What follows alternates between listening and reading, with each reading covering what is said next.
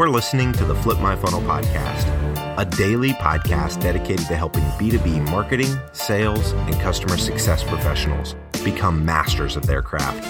It's Friday, so this is our hashtag One Hero episode.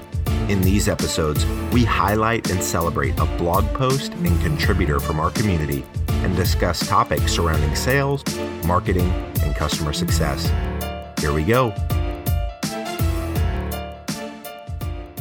Everyone, and welcome back to the Flip My Funnel podcast. My name is Caitlin Lutz, and I'm so excited today because we have Derek Grant. He's the VP of Sales at SalesLoft and an ABMie winner. Whoa, you're talking about you're excited. I'm excited. I'm excited to be here. This is incredible. What a great event. I mean, this space is incredible. Flip My Funnel is going to be huge in Boston. It's very, very cool, and I'm honored to be here. Well, we're so grateful to have you here. So, Derek, last night, won an ABMie for Best Sales Leader, Sales Leader of the Year. So, congratulations, Derek. Thank you very much. That was a, a, great cast of people who were involved in the race with me. And so I was very, very honored. You know, I will say that as the sales leader of a team that has great sales and marketing alignment, marketing made me look really, really good on that. And I'm just really honored to have won. Yeah. Well, I mean, we would love to get into that. And you know, this podcast, this episode is really around what makes a great sales leader. And for all the leaders out there, just in general, in leadership roles, how can you be a better leader? So, my first question is what are the qualities of a great sales leader? I think there's a certain amount of doggedness that's necessary for any great sales leader. They have to be, particularly in a startup, you have to believe that you can win regardless of the odds optimism. One of our values at SalesLoft is glass half full. Mm. And I say that I'm glass half full, except in pipeline reviews, uh, because I know I need to punch holes in the deals. I need to tell them why the deal's not going to close, so they can, can shore up those uh, gaps and tell me why it is. And I, I, think there's a great servant leadership aspect to it as well. You know, I, you'll rarely hear me say anyone works for me because the fact that the truth is a great leader works for them. And so, you know, I've been blessed with a great team, and I've been blessed with just sort of doggedness through the years, and I've been blessed with a, a good outlook on on taking over the world. And so I, I, think those are things that are really core in the DNA uh, of a of a great sales leader. Yeah, absolutely. So you know, those are the qualities of a great sales leader. What are the mistakes that you've made? Because in order to be a great leader, you have to make mistakes because you know you won't learn from them. So, is, is this a three-hour podcast? How long do I have to talk about all the times I've screwed up? I'll tell you, my, my very first management job, I didn't understand the people who I was working with, and I, it resulted yeah. in me ultimately getting fired. So, whenever I first started at SalesLoft, one of the things that I did, learning from that experience, was to go in and ask people all about them and to understand what mattered to them. And I think there's something to be said for that. You know, it's, it's power, prestige, it's flexibility, it's money. Those are the things that sort of drive people. And so I think better understanding and tapping into what it is that people people are really interested in is, is really, really important. So that, not understanding your people is definitely a mistake that I've made. Not being tuned in on the numbers, I think that's one. I can tell you that at, at different times in the career, I've definitely been hyper focused on the numbers, and then there have been times where I have uh, have taken my eye off the ball to do other things. And I can tell you that that not paying attention to the number is the the quickest way to be able to find yourself in a hole. I can tell you that whenever I was at Salesforce, not ramping quickly enough mm-hmm. relative to, to hiring, I mean, you know, you think about high velocity inside selling. It's all about butts and seats. It's butts and seats, and it is how quickly can you get them effective.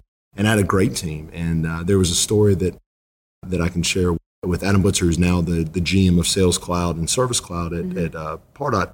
I remember making the number after we got acquired by Salesforce and was sort of happy with myself. And Adam said, you missed the hiring goal, and so we're going to miss next quarter. And I can mm tell you that that having that level of focus on making sure you have the right number of people uh, productive and ready to go is super super important. Geez, I mean, I, I, it's it's hard to even you know I think your mind protects you from a lot of mistakes that you made, all the things that you've done that are dumb, but yeah. But I can tell you those are three that really stand out as being ones that that if I could do them over again, I think my life would be different. But I'm, I'm glad I had the mistakes. I was actually, we did a second half kickoff at SalesLoft on Wednesday as we got into our Q3. Mm-hmm. And one of the things we talked about was the idea of change. And I can tell you that, that those stories of, of me screwing up if not for those, then I don't do things like meet my wife. I don't do things like move to Atlanta. I don't do things right. like wind up at SalesLoft. And so, even though the mistakes are, are hard and they hurt in the moment, there is something to be said for going through them, and they really get you to ultimately where you're supposed to go, even if you don't necessarily realize it at the time. Absolutely. So, you guys are obviously doing ABM at SalesLoft. So, what are some of the the qualities of a really successful, you know, sales and marketing alignment and ABM team? And also, what are some of the, you know, maybe I can ask this question again, but what are some of the mistakes that you have made when, you know, trying to align your teams yep. or do ABM? Sure. And how have you learned from that? Sales and marketing alignment is like uh, talking about sex in high school. A lot of people talking about it, very few people actually doing it. And so you know, it's, it's really hard. I think everybody wants sales and marketing to be on the same page, but they, their feud is older than, than cats and dogs, quite honestly. And I can share with you that we were blessed with a, just a, an exceptional marketing leader in, in Kevin O'Malley, and he's incredible. And there were times where I was not necessarily doing the things that marketing needed me to do. And I will tell you that he held me to great account in, in a very good way. You know, he is a, mm-hmm. is a dear friend, a, a wonderful colleague. But I, I think there's a point where marketing needs to have the opportunity to call sales on the on the carpet. And so Kevin kept me very honest, very accountable. As we think about our account based strategy, we had our, our target account list, our COM one, two, one through three. Whenever he didn't feel the right number were being worked, it would be a note to me, it'd be a note to other people involved, all the stakeholders, to be able to refocus us on what's important, which is working targeting target accounts that, that are already being warmed up by marketing. Marketing is running all these cycles behind the scenes. They're using Terminus, they're retargeting, they're sending direct mail, doing all these different things. And if, if we're not doing our end of the equation, which is reaching out, calling, emailing, trying to penetrate the account, that's a huge miss and it's a giant waste of resources. And so I, I feel like he had a great level of accountability to the company. Just, you know, he felt deeply about how resources were being used. And so that was one of the things that led to great sales and marketing alignment for us was he just held me accountable. He was basically my workout buddy. You know, it's one of those things where it wasn't always fun. I didn't always want to go to the gym, and he, he kept me very, very accountable. But I, I think also there's great programs that are being run. I, one of the things that was uh, that marketing always did was they would bring us in into the fold on programs like our Great Journey campaign, our direct mail campaign, which which won some awards. They would ask what we thought, who we thought it should go to. They took our inputs on target accounts and which ones fell into our commercial one, which is our upper one percent of the accounts all the way through COM3. They allowed us to be able to move things in and out. They were very collaborative on the list build. And so I can tell you that marketing's been a great partner. And that's why it is easier to have a level of alignment with them because right. they just they have really brought us into the fold. It's we didn't get something from marketing. We worked jointly on something from marketing. I think that mm-hmm. was it's something that's that's really important.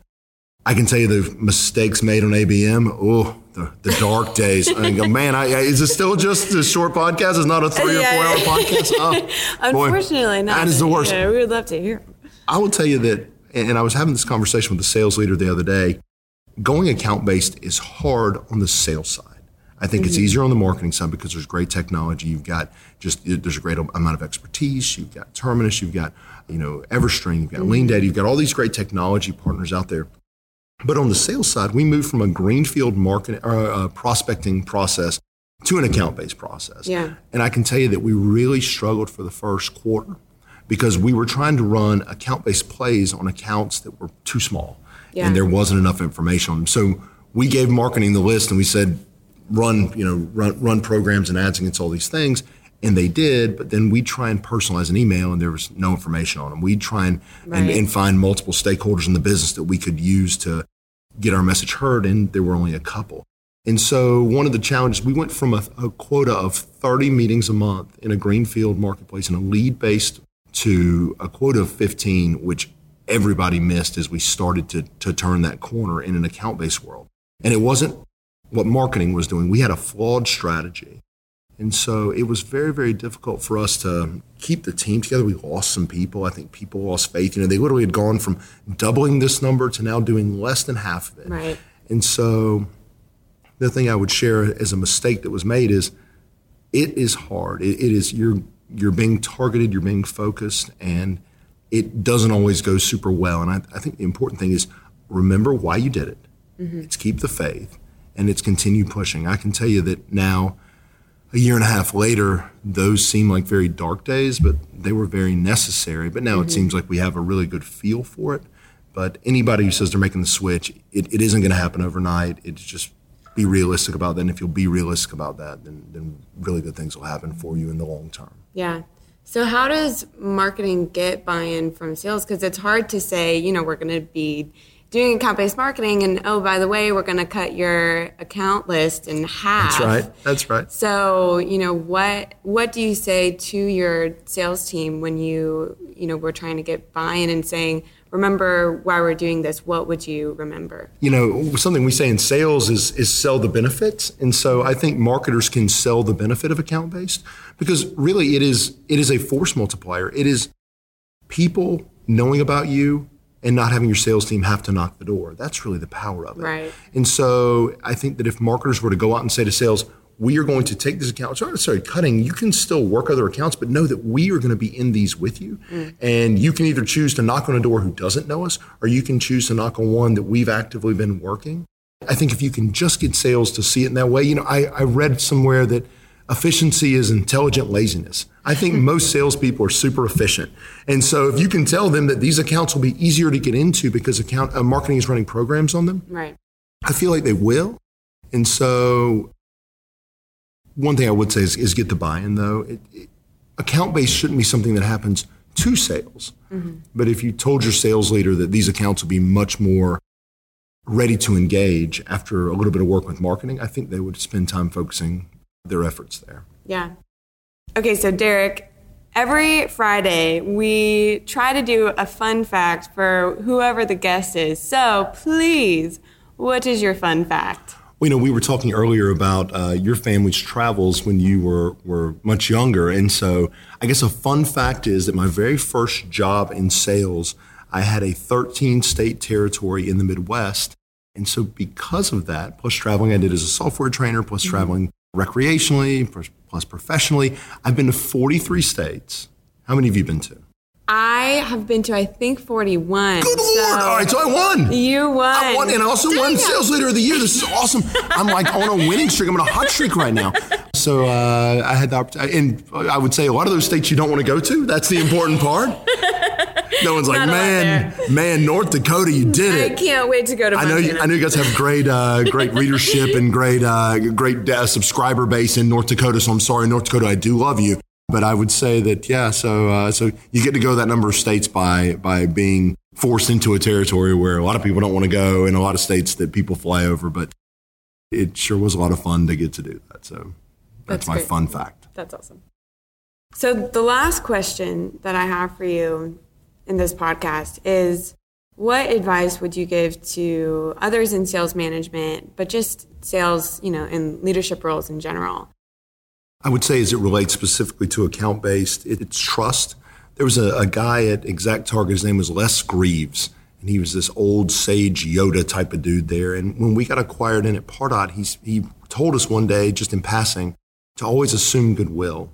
And so as you think about going account based, when your marketing team comes to you with this and you don't know about it because you know traditional territory design or you know traditional, you know, kick the door in sort of go to market strategies, assume that they are there to help. Don't necessarily greet the idea of account based with suspicion, but rather one of, of a warm embrace and at least be open to the idea because I can tell you it's fundamentally changed our business. It's changed our, we've seen our ACV go up, we've seen win rates go up. We've seen uh, our, our, ability to, to, penetrate 15 out of 100 accounts on any given month. And so it, it really does change the game because you got everyone working together. But because it may not be something that the sales leader knows, I would say greet it with open arms. I think that's a really important piece. And then from just an, an overall, what I would say to, to aspiring sales leaders is do it for all the right reasons. We just had a young man that we promoted up into a management position from a rep perspective. And I think if people go into leadership not to be in control, but rather to serve, mm-hmm. then there's so many great things that can happen for them. I can share with you that my life is truly better. I, I will have lived a more complete life because of the people that I get to work with.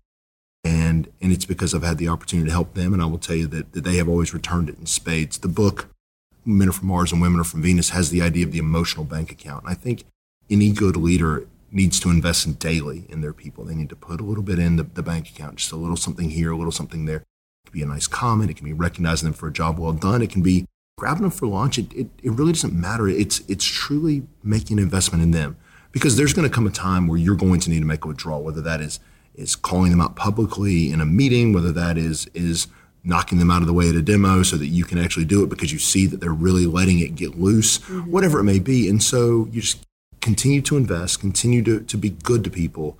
And then when you do have to to make a withdrawal, you won't find yourself bankrupt or overdrawn. That is probably the the single most important secret to to management success that I've ever figured out. And so, you know, I, I think that it's it's something that we can all do. It doesn't cost anything to be nice, but it can really return multiples of, of the effort you put in. Yeah. And I can really see that from the way that your team talks about you, even on Twitter as you were winning your ABMie last night. You know, they'd speak super highly of you. and that. yeah. So congratulations again on the Best Sales Leader Award, ABMie, and thank you so much for coming on the show. Absolutely. I enjoy being here and looking forward to a great conference. You've been listening to the Flip My Funnel podcast. To make sure that you never miss an episode, subscribe to the show in your favorite podcast player. If you have an iPhone, we'd love for you to open the Apple Podcasts app and leave a review. Thank you so much for listening. Until next time.